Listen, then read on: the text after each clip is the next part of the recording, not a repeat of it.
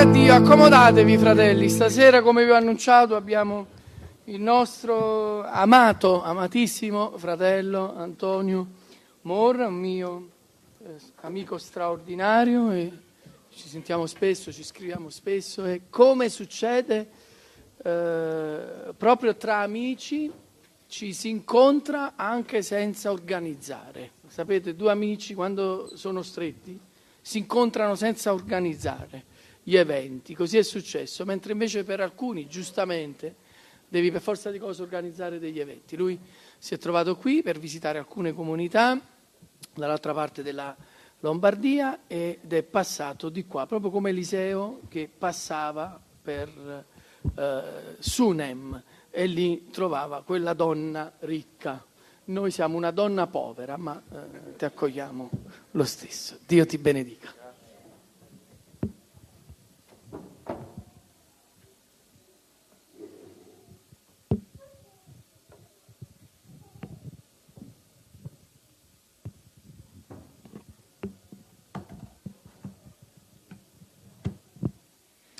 Come state?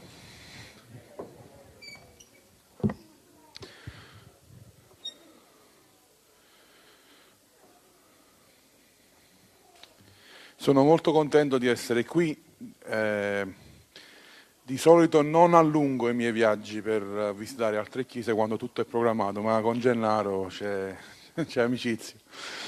E quindi ho detto, ho detto vicino a mia moglie, non, non, chiamare ancora l'avvocato per il divorzio, è Gennaro che mi ha, che mi ha invitato e quindi siamo contenti di essere qui, contento che sono solo. Eh, se mi avete visto zoppicare è perché eh, mi hanno falciato giocando a, un, a, calcetto, vabbè comunque, eh, mi riprendo presto. Dici a questa età ancora a giocare a calcetto e che dobbiamo fare?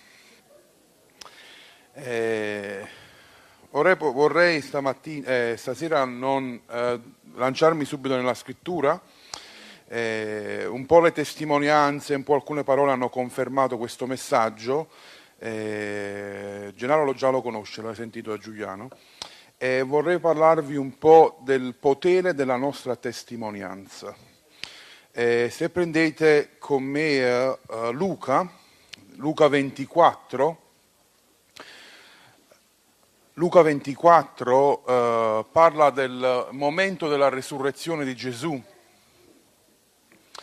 E c'è un evento particolare, possiamo dire così, particolare al versetto 13, quindi Luca 24 versetto 13, la famosa storia dei due discepoli sulla via di Emmaus, sicuramente l'avrete letta o sentita.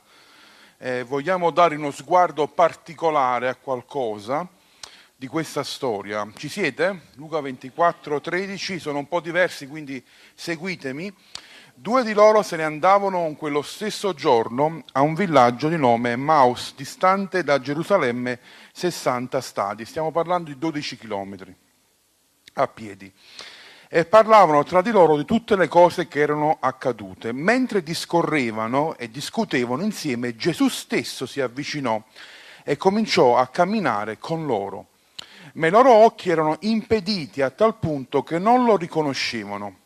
Fermiamoci un attimo, poi continuiamo la scrittura. Gesù era morto, questi due discepoli di cui non conosciamo il nome se non di uno, più avanti lo leggeremo, stanno andando nella direzione opposta che Gesù aveva detto, che Gesù aveva detto di aspettare a Gerusalemme, di rimanere compatti, di non disperdersi, e invece questi discepoli, per qualsiasi ragione che non conosciamo, si stavano dirigendo in una direzione completamente sbagliata. La cosa interessantissima di questa storia è che Gesù, dopo la resurrezione, fra i tanti va proprio incontro a questi qua. Non i dodici famosi, va a incontrare due discepoli sconosciuti che stavano andando nella direzione sbagliata, stavano andando, potremmo dire, nella direzione opposta. Continuiamo. Versetto 16, ma i loro occhi erano impediti a tal punto che non lo riconoscevano. Gesù appare loro ma non lo riconoscono. E gli domandarono loro, di che cosa discorrete fra di voi lungo il cammino? Ed essi si fermarono tutti tristi. Uno dei due che si chiamava Cleopa gli rispose, tu solo tra i forestieri stando in Gerusalemme non hai saputo le cose che vi sono accadute in questi giorni? E disse loro, ma quali cose? E gli risposero, il fatto di Gesù Nazareno, che era un profeta potente in opere, in parole, davanti a Dio e tutto il popolo, come i capi sacerdoti e i nostri magistrati lo hanno fatto condannare a morte e lo hanno crocifisso. Noi speravamo che fosse lui che avrebbe liberato Israele. Fermiamoci di nuovo. C'era una tristezza profonda nei cuori di questi discepoli. Erano così tristi che Gesù stava davanti e non lo riconoscevano. Erano così sconcertati, avevano forse un'idea sbagliata, sicuramente, del Messia. Loro pensavano che il Messia sarebbe venuto nella sua prima venuta per liberarli dai Romani, per fare una guerra, e invece all'improvviso l'avevano preso i capi religiosi, i magistrati e crocifisso.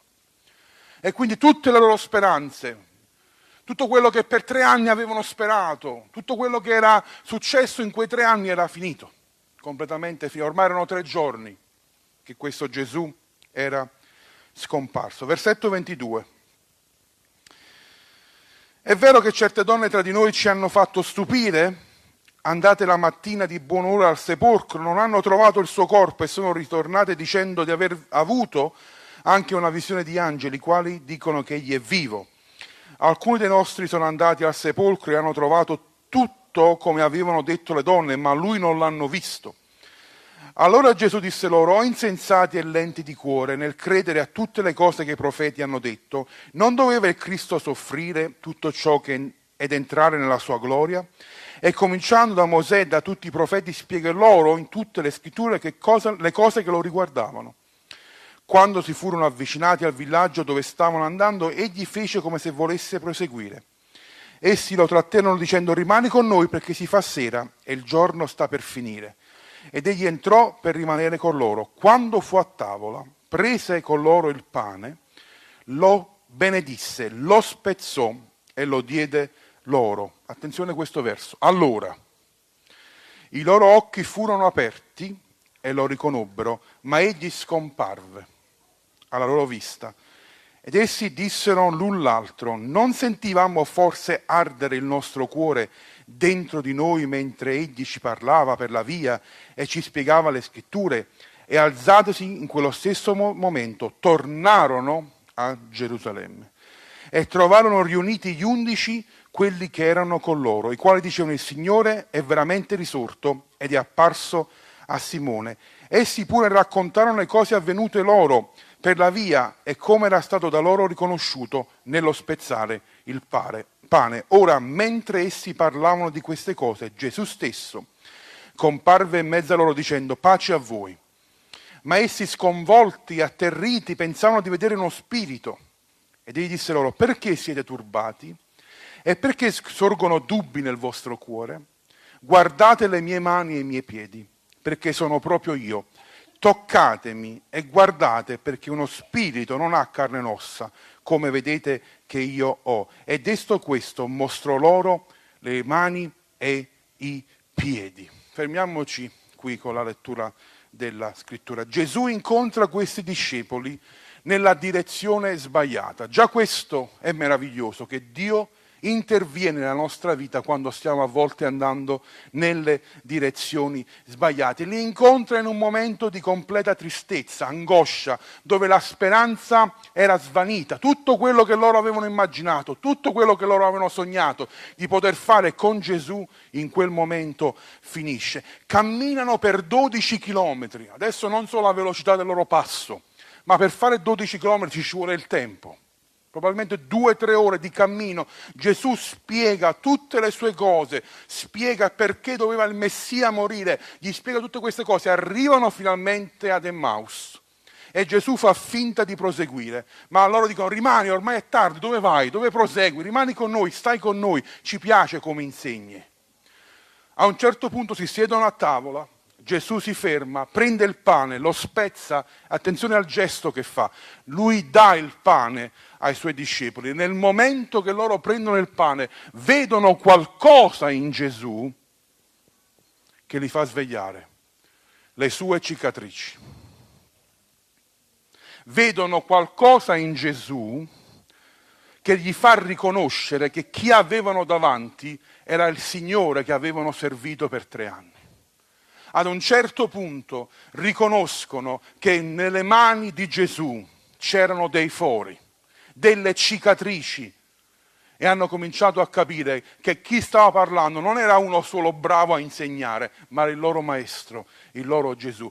Una cosa che mi fa riflettere tantissimo è questa, che adesso Gesù è risorto, il suo corpo è un corpo di risurrezione e lui ha scelto,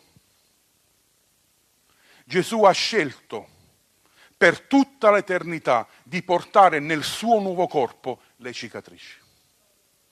Quando io e te lo incontreremo un giorno, fratello, la mano che ti stringerà, che ti abbraccerà, è la stessa mano che ha delle cicatrici e ti ricorderà quello che Gesù ha fatto per sempre. Gesù non ha vergogna di ricordare quello che lui ha subito per vedere il frutto delle sue sofferenze. Non se le è nascoste. Poteva chiedere al padre, padre nel nuovo corpo cancella la croce, perché è stato troppo un dolore per me essere separato da te, prendere il peccato del mondo nel mio nuovo corpo, non mettere questo. Ma Gesù ha scelto, una sua scelta, di portare nel suo nuovo corpo le cicatrici. E sai perché? Per me e per te. I discepoli all'improvviso vedono chi gli stava dando del pane. E i loro occhi si aprono. Più avanti abbiamo letto, all'improvviso si presenta a tutti gli altri. Hanno paura, pensavano che era uno spirito. Gesù dice tranquilli, guardate qua, guardate qua, sono sempre io, sono Gesù. il, le cicatrici di Gesù sono quella cosa che gli ha fatto aprire gli occhi. Gesù prende possesso di quella stanza, prende il pane, lo spezza e lo dà ai suoi discepoli. Le sue cicatrici diventano reali per quei ragazzi, per quei discepoli. E sapete perché sono convinto di questo, perché dopo una giornata di cammino tu arrivi finalmente al posto dove dovevi, volevi andare, a Emmaus. All'improvviso hai questa rivelazione. La Bibbia dice che si alzarono e ritornarono a Gerusalemme, altri 12 chilometri. Quando hanno visto le cicatrici di Gesù, di Gesù, si sono ricordati, non dobbiamo stare qua dobbiamo tornare di là. Torniamo a Gerusalemme. Gesù sparisce e loro ritornano a Gerusalemme. Sapete, Gesù non ha vergogna di mostrare le sue cicatrici. La cicatrice è diversa dalla ferita. La ferita è qualcosa che sta succedendo in quel momento, è qualcosa ancora di aperto, la cicatrice invece è quando la ferita è stata curata. Faccio un esempio, se tu hai avuto una forte operazione di qualcosa di importante, un intervento importante, e a volte rimangono quelle cicatrici che purtroppo a volte sono visibili, e ogni volta che fai la doccia, ogni volta che stai allo specchio e guardi quella cicatrice, ti ricordi quello che è successo in quei giorni di travaglio, in quei giorni difficili, e Gesù ha voluto scegliere questo, che ogni volta che si guarda si ricorda e ci ricorda quello che Lui ha fatto per la nostra vita. Ma le sue cicatrici sono anche una testimonianza delle nostre cicatrici. Molti credenti hanno paura di raccontare le loro testimonianze, di quello che erano nel passato, le loro ferite aperte. Grazie per la tua storia non aver timore di raccontare, perché ci sono tanti ragazzi che subiscono bullismo. Però molti hanno paura, nascondono, mettiamo maglietti a maniche lunghe, maglietti a collo alto, perché vogliamo nascondere il nostro passato o le ferite che stiamo in questo momento affrontando, ma Gesù ha scelto di portare nel suo corpo le cicatrici per ricordare a noi che tutte le ferite che noi stiamo affrontando, che tutte le difficoltà che noi stiamo affrontando, un giorno saranno cicatrici che ci ricorderanno che Dio è intervenuto nella nostra vita. Questo è il potere della nostra testimonianza. Che possiamo dire io ho sofferto, la mia sofferenza ha prodotto l'intervento di Dio nella nostra vita, nella mia vita e posso farti vedere. Paolo diceva, volete conoscere il mio apostolato? Guardate la mia schiena, sono stato picchiato, sono stato lapidato, ho delle cicatrici sul mio corpo che testimoniano dell'opera di Dio nella mia vita e non aveva vergogna di farle vedere, non aveva vergogna di nascondersi, perché Dio era intervenuto nella sua vita. Giovanni racconta la stessa storia senza che la andiamo a leggere e parla di Tommaso, no? vi ricordate? Il dubbioso lo chiamiamo noi, no? Invece è l'onesto veramente dovremmo dire, che dice guarda ma voi parlate di questo Gesù, ma io non l'ho visto, finché non metto la mia mano non crederò. E Gesù gli appare anche a lui, dice tocca, tocca pure, sono io. Ho scelto di portare per voi queste cicatrici perché a volte nella comunità dobbiamo sembrare tutti perfetti. A volte è difficile raccontare le nostre storie perché poi veniamo etichettati. Ah, quello è l'ex, mettici a fianco la parola. Ah, quello è l'ex drogato. Ah, quello è l'ex porno dipendente. Ah, quello è l'ex sfigato, scusa se usa questo termine. E quindi deve sembrare tutto perfetto deve sembrare tutto perfetto, tutto bello. E anche a volte quando affrontiamo difficoltà nel presente, ah, non abbiamo il coraggio di dire fratelli, sono delle ferite aperte, ho bisogno di aiuto, ho bisogno che Dio interviene, no, sembriamo di nascondere, mettiamo i cappotti in modo che non si vedano le nostre ferite, mentre forse sotto stiamo sanguinando. Tanta apparenza, poca sostanza. Tanta trasparenza a volte nelle chiese, poca sostanza. E gente che sanguina, sanguina ed è sola. Perché c'è un'atmosfera dove tu non puoi chiedere aiuto perché vieni tacciato per quello e quell'altro. Etichette, etichette, etichette che mettiamo sulle persone. Giacca e cravatta mentre sotto c'è il sangue. Ferite aperte che nessuno ha mai guarito. Gesù ci mostra le sue cicatrici. Le cicatrici di Gesù non sono solo per lui, ma anche per noi. Sapete perché? Perché la Bibbia dice che per le sue lividure, per le sue cicatrici, noi siamo stati guariti. Per le sue cicatrici, per le sue lividure, noi siamo stati guariti. Vedete il verbo è al passato è qualcosa che già c'è, te lo devi solamente prendere. La fede è sostanza, è certezza di cose che non si vedono, ma c'è.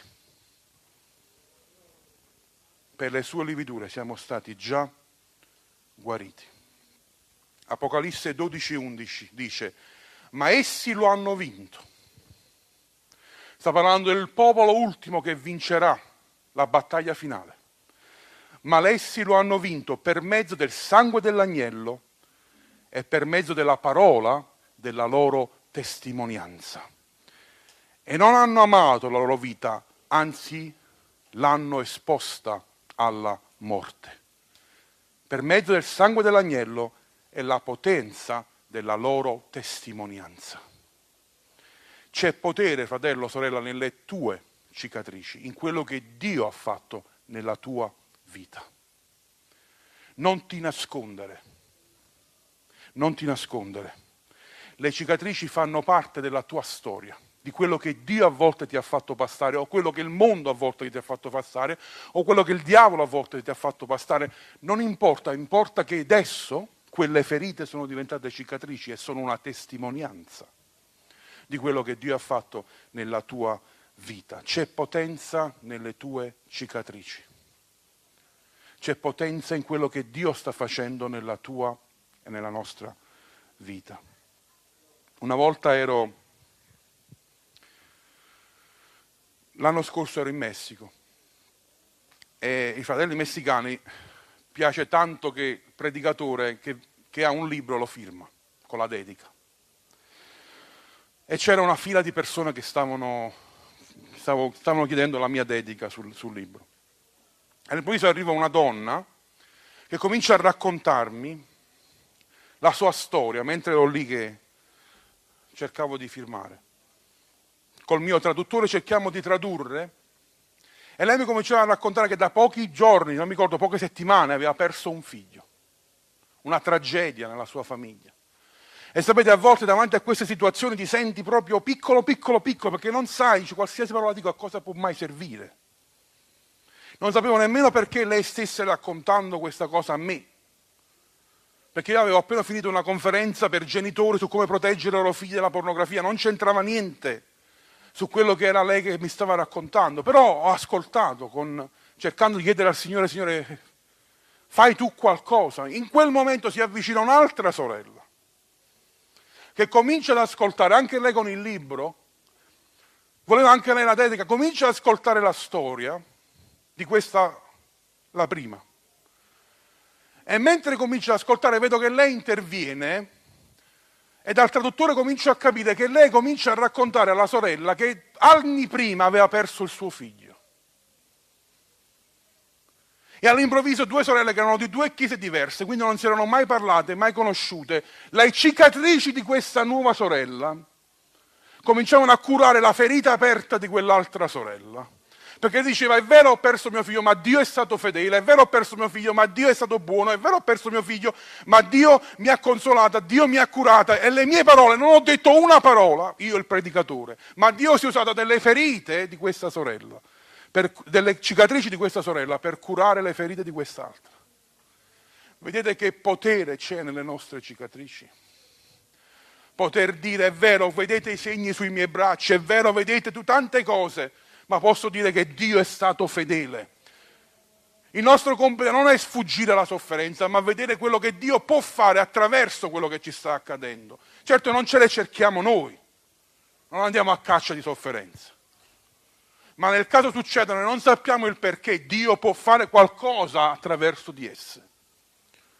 Siete convinti? Primo Corinzi 1 vi convinco ancora di più, con le parole dell'Apostolo Paolo. Secondo Corinzi, scusate, 1, versetto 3. Benedetto sia il Dio e Padre del nostro Signore Gesù Cristo, il, il Padre misericordioso e Dio di ogni consolazione il quale ci consola in ogni nostra afflizione, affinché mediante la consolazione col quale siamo noi stessi da Dio consolati, possiamo consolare quelli che si trovano in qualunque afflizione. Perché come abbondano in noi le sofferenze di Cristo, così per mezzo di Cristo abbonda anche la nostra consolazione. Perciò se siamo afflitti, è per la vostra consolazione e salvezza. Se siamo consolati è per la vostra consolazione, la quale opera efficacemente nel farvi capaci di sopportare le stesse sofferenze che anche noi sopportiamo. La nostra speranza nei vostri guardi è salda, sapendo che come siete partecipi delle sofferenze, siete anche partecipi della consolazione. Vedete Paolo come la mette? Mette proprio un quadro diverso. Lui dice tutto quello che noi, tutte le afflizioni che noi abbiamo vissuto, tutto quello che è il nostro bagaglio di sofferenze, non solo serve a noi, ma serve a voi. Per essere consolati dalla nostra consolazione. Non, certo non ci paragoniamo a Gesù, ma in un certo senso le nostre sofferenze, Dio le vuole usare anche per toccare gli altri, per avere una parola di conforto, di consolazione per altre persone che probabilmente stanno passando quello che noi stessi abbiamo passato. Io questo l'ho vissuto sulla mia pelle. La cosa che più mi faceva male è diventata l'arma più potente nelle mani di Dio la cosa che più mi faceva male è diventata l'arma più potente nelle mani di Dio. La pornografia. Quello che mi ha tenuto legato per dieci anni. Schiavo. In catene, come diceva il fratello, vicino a un palo. Il mio palo era la pornografia. Distruggeva la mia vita, la mia mente, i miei pensieri, la mia fantasia, la mia sessualità ma quello che io ritenevo la mia più grande sconfitta nelle mani di Dio è diventata la mia più grande vittoria. E c'è una storia che conoscete benissimo, quella del bastone di Mosè. Mosè scappa dall'Egitto perché aveva appena ucciso un egiziano. Lui, principe d'Egitto, si trova nel deserto a fuggire dal faraone, 40 anni di deserto dove Dio spezza la sua persona dall'uomo che uccide all'uomo più mansueto della terra. A un certo punto, mentre usciva come usciva ogni giorno per portare il gregge a trovare un piccolo pascolo, all'improvviso vede un pruno, un cespuglio che brucia ma non si consuma. Quello attira la sua attenzione, arriva vicino al cespuglio e sente una voce che dice Mosè, ho sentito il grido del mio popolo erano 400 anni che il popolo era in sofferenza, in schiavitù in Egitto. E adesso Mosè, la faccio corta, voglio mandare te. No, Signore, no, Signore. A un certo punto Mosè si convince anche, dopo una battaglia quasi con Dio. No, Signore, porto anche Aronne, non so parlare, fai tu questo, fai tu quell'altro. Sì, no. Dice Mosè, togli di calzare, questo è un luogo sacro, ascolta la chiamata di Dio. A un certo punto si convince, però dice, Signore, il problema non è solo convincere il faraone. Lui stava pensando, io devo convincere pure il popolo di Israele che è tu che mi mandi. Devo convincere il popolo di Israele, quindi dammi un segno, dammi qualcosa che quando arrivo loro sono sicuri che sei tu. E noi conosciamo le scritture e quindi subito sappiamo la risposta. Ma immaginate nella mente di Mosè, che segno voleva sto Mosè? Se fossi stato io avrei detto, Signore, dammi una spada infiammata. E quando la tiro fuori si infiamma, andiamo dal faraone, gli bru- bruciamo tutto. E dirò, seguitemi popolo, capito? questa cosa proprio alla grande, ho un'armatura che illumina, non lo so, qualcosa di eclatante, qualcosa che quando arriva è arrivato il liberatore. Dio dice vicino a Mosè, che cosa hai nella tua mano? Mosè aveva cosa, vi ricordate? Un bastone, un pezzo di legno, qualcosa che lo aiutava nella sua routine giornaliera. Il tram tram, come lo chiamiamo noi, di ogni giorno. Esci e rientra col tuo gregge, esci e rientra per 40 anni. Cosa faceva con questo bastone? Si aiutava, metteva insieme il gregge. Cosa faceva? Niente di che. E Dio disse, Mosè, cosa hai nella tua mano? Signore, io non ho niente, ho solamente un pezzo di legno, non posso offrirti più di questo. Il Signore non aveva bisogno più di questo. Disse, tu con questo bastone farai prodigi. Che cosa ricordava quel bastone a Mosè? I suoi 40 anni di, di deserto, la parte più difficile della sua vita fino a quel punto. Mosè torna a casa, raduna la sua famiglia, lo potete leggere poi in Esodo 4 con calma, tutta la storia, raduna la sua famiglia, dice vicino alla moglie, preparati, dobbiamo partire, torniamo in Egitto. E dice la Bibbia, e prese con sé il bastone di Dio, il bastone di Dio. E più avanti dirà il bastone di Mosè, e alcuni versi dopo dirà di nuovo il bastone di Dio. Era di Dio o era di Mosè? Era entrambi, perché Dio si usa di noi per fare prodigi. Lui ha scelto la, questa idea pazza, non so da dove gli è venuta, di usare la Chiesa per portare la salvezza al mondo. Se fossi stato io, avrei detto, Signore, fai tutto tu, perché noi siamo proprio, non siamo adatti. Perché vuoi dare a noi questo, questo messaggio così potente che a volte lo sperperiamo, ma Dio ha scelto di usare uomini e donne fragili per la sua gloria, per fare prodigi. Ora prendi in mano questo bastone con il quale farai prodigi. Ed è il bastone che Mosè mise nell'acqua e diventa, diventa sangue. Ma c'è un, un momento particolare della storia, dove vi ricordate, il faraone si convince dopo dieci piaghe e dice vabbè a questo punto se dovete andare andate. Era morto anche il figlio. Partono, però poi ha un ripensamento. Dice ho sbagliato tutto, adesso chi farà il lavoro gratis? Chi costruirà le mie città? Riprendiamoceli, intanto sono un popolo che non sa combattere, sono 40, 400 anni schiavi, non avevano imparato l'arte della guerra, mandiamo il nostro esercito, lo riprendiamo in niente. A quel punto si stima che il popolo di Israele era tra gli 800.000 e un milione di persone.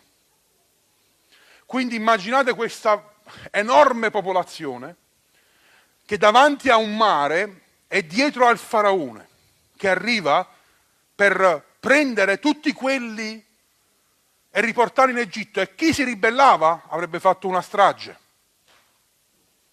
A un certo punto immaginate 800.000 persone che si lamentano vicino a Mosè.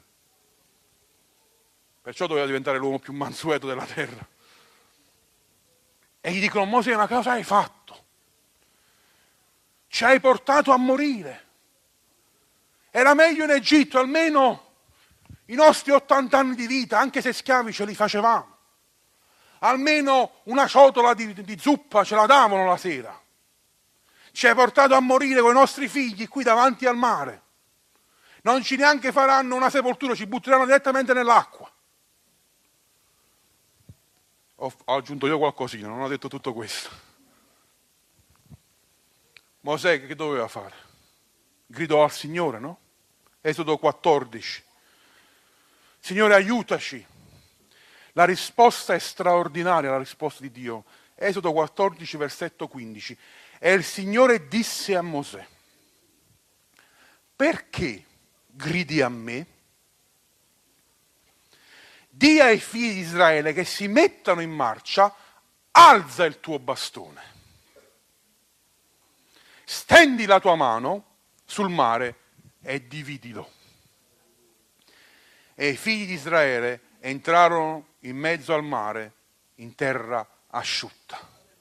In altre parole, vuoi liberare questo popolo? Usa il tuo bastone.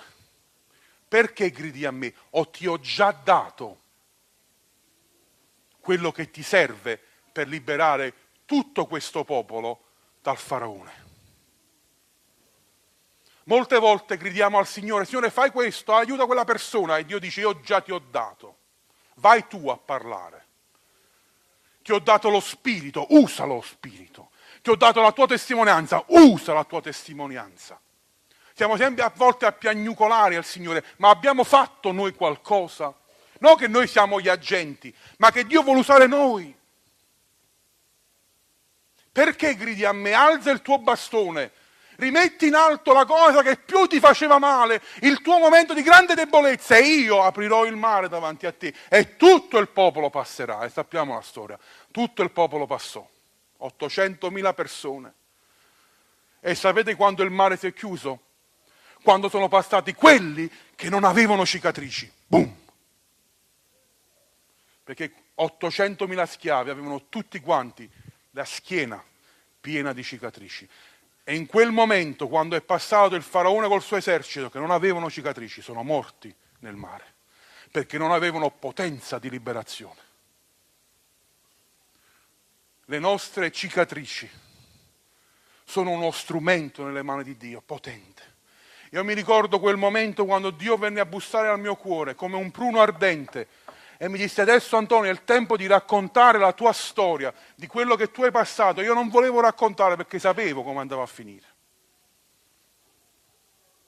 Che la gente avrebbe cominciato a chiamare, ah, ecco quello là, e quello è il pervertito, dieci anni di pornografia.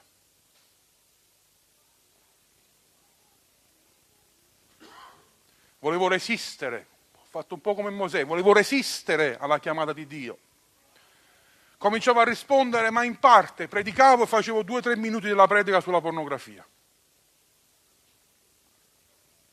Però a un certo punto sentì queste parole così chiare, forse sono per qualcuno qui, che Dio sta chiamando a qualcosa di specifico. E il Signore mi disse, con le stesse catene, l'ho detto già altre volte in questa comunità, ma mi piace ripeterlo, con le stesse catene che sei stato liberato, eh, sei stato incatenato, adesso che sono spezzate, usale come corde per liberare altre persone. E non potevo immaginare che la cosa che più mi aveva fatto male, che la cosa che mi aveva creato più danni nella mia vita, che ancora oggi porto, nelle mani di Dio era il mio bastone. E Dio stava facendo cose straordinarie che neanche la mia mente poteva immaginare. Trovarmi in nazioni come Messico, Germania, Stati Uniti, Inghilterra, Spagna, l'Italia sottosopra, perché a raccontare cosa? Di niente, del mio bastone che Dio sta usando. È Lui che prende le cose che non sono per renderle quelle che sono. Per questo Paolo poteva dire nella mia debolezza Dio è forte.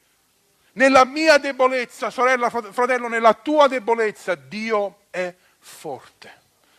Quello che stai soffrendo, quello, tutto quello che soffrirà, soffrirai, le afflizioni, le sofferenze, saranno quello che Dio poi vorrà usare per consolare non solo la tua vita, ma anche gli altri.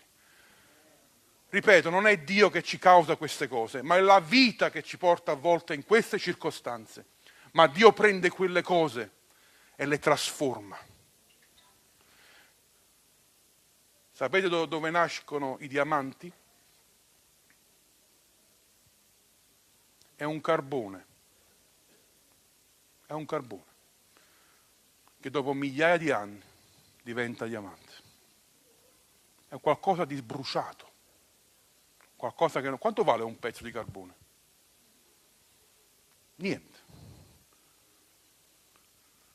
Ma se permetti a Dio di lavorare sul carbone, tu dici ho solo una vita spezzata, ho tante ferite, permetti a Dio di lavorare nella tua vita. E Dio prenderà questo per trasformarlo nel tuo momento di più grande vittoria. E se tu permetti a Dio, Dio ti porterà in situazioni dove non ci vuole Antonio Morra o Gennaro Chiocca, ma ci vuoi tu, con la tua testimonianza. Non ci vuole l'evangelista che viene dagli Stati Uniti, Dio vuole te e le tue cicatrici. Perché in quella situazione Dio vuole usare te perché ci vuole quello che tu hai passato. Guardala così la tua sofferenza, quello che hai sofferto, le tue ferite, guardala come quel bastone che davanti al mare tu lo alzi e il Signore soffia. Tu lo alzi e il Signore soffia. Tu lo alzi e Lui apre e ah, vedrai persone passare davanti a te grazie a quello che tu hai sofferto. Il Signore si userà di te per fare prodigi. Ora prendi in mano questo bastone con il quale farai prodigi. Non lo lasciare, non ti vergognare. Non ti vergognare. Forse devi spolverare stasera. Sono anni che alcune cose nella tua vita non le stai dicendo, non le stai raccontando. A volte hai avuto persone che hanno passato la stessa cosa tua e non hai avuto il coraggio di dire anch'io. Ma Dio è intervenuto. Forse è tempo di usare questo potere, che è la nostra testimonianza, nelle mani del Signore.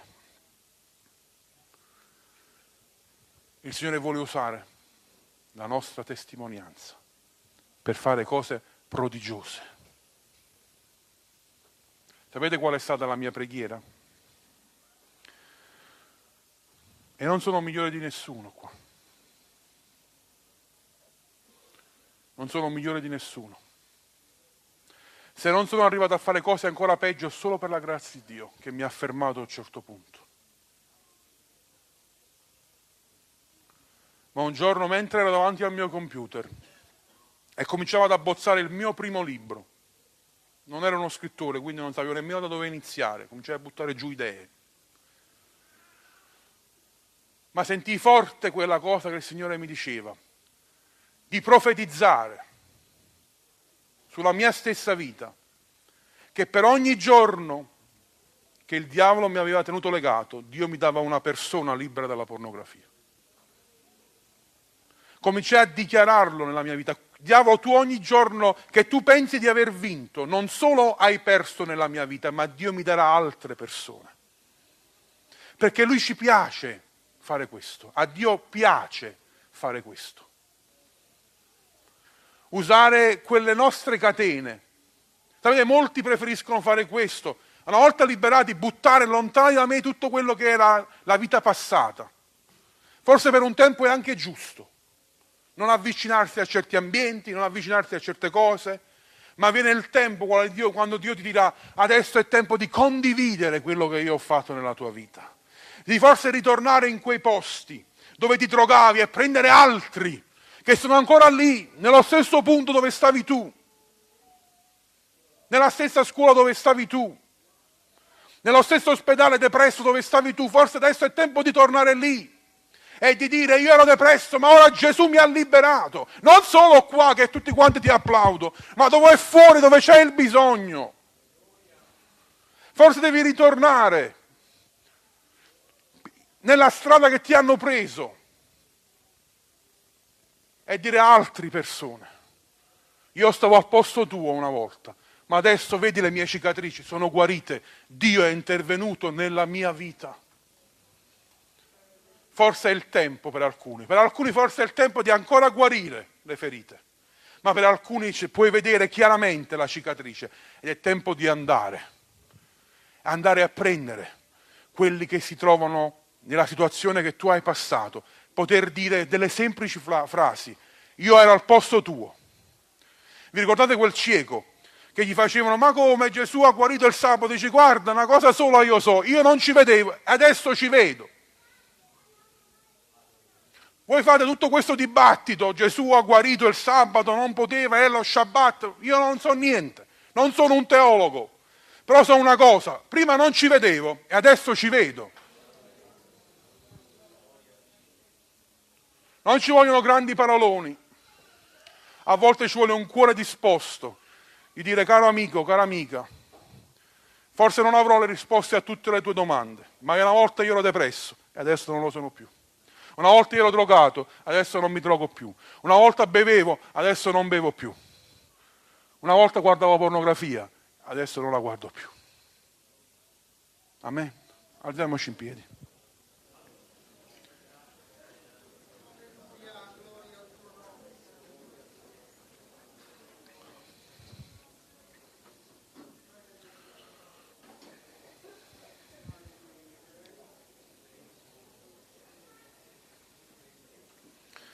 Grazie Gesù. Sento di fare la preghiera in due direzioni. Sento che ci sono ancora qualcuno che sta dicendo, Antonio, io vorrei stare nella seconda fase, ma sono nella prima. La mia ferita è ancora aperta.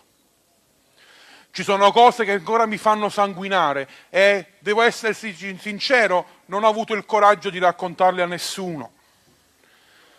Sono cose che sono a volte successe nella mia infanzia, che ancora sono ferite aperte, oppure sono cose che stanno succedendo adesso nella tua vita, sono quelle ferite aperte. E quindi vogliamo pregare insieme a tutta la Chiesa che il sangue di Gesù, che il potere di Dio possa intervenire nella tua vita per guarire quelle ferite che ancora sono aperte per intervenire nel tuo cuore, nella tua anima, nel tuo spirito, nella tua mente e cominciare a guarire da quelle cose che forse ti porti avanti da anni. Quella ferita che continua a sanguinare, come quella donna che per 12 anni sanguinava continuamente finché un giorno passò Gesù E Gesù non stava guarendo nessuno, stava solo camminando, ma lei pensò, e non so dove arrivò quel pensiero, lei pensò se solo tocco il vestito di Gesù, se solo arrivo così vicino da toccare un lembo del, delle sue vesti, sarò guarita. Non so da dove è uscita questa idea. Gesù spesso andava in giro per pregare, ma quella volta no, stava camminando. E a un certo punto Gesù si ferma e dice chi mi ha toccato?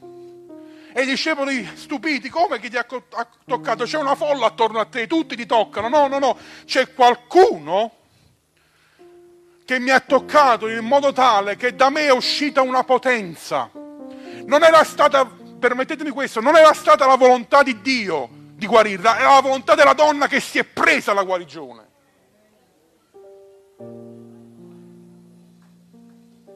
È lei che ha pensato se io lo tocco, qualcosa uscirà da lui. Ed è successo. Forse sei in questa condizione c'è un, un, flusso di sangue, delle ferite aperte nella tua vita. Nel nome di Gesù, tocca Gesù stasera. Lui è qui, non dobbiamo invocarlo, lui già è qui, da quando è iniziato, anzi prima di noi. Lui sta passeggiando, devi solo toccarlo. Ma non tocco tanto per un tocco di fede, un tocco di speranza. Signore, intervieni nella mia situazione. Poi c'è un altro gruppo di persone che tu sai che Dio ha intervenuto, è intervenuto nella tua vita. Tu hai delle cicatrici, delle cose che ti hanno fatto soffrire, ma tu, Dio, è intervenuto. Però le hai tenute per te, non le hai condivise, non le hai usate per liberare altri. E il Signore ti dice, alza le tue maniche abbassa la tua maglietta, non nascondere più, fai vedere a questo mondo quello che io ho fatto nella tua vita. Non aver paura, Gesù non ha avuto paura di mostrare, guardate, toccate, mettete il vostro dito, sono io, quello che è morto per voi, quello che ha sofferto.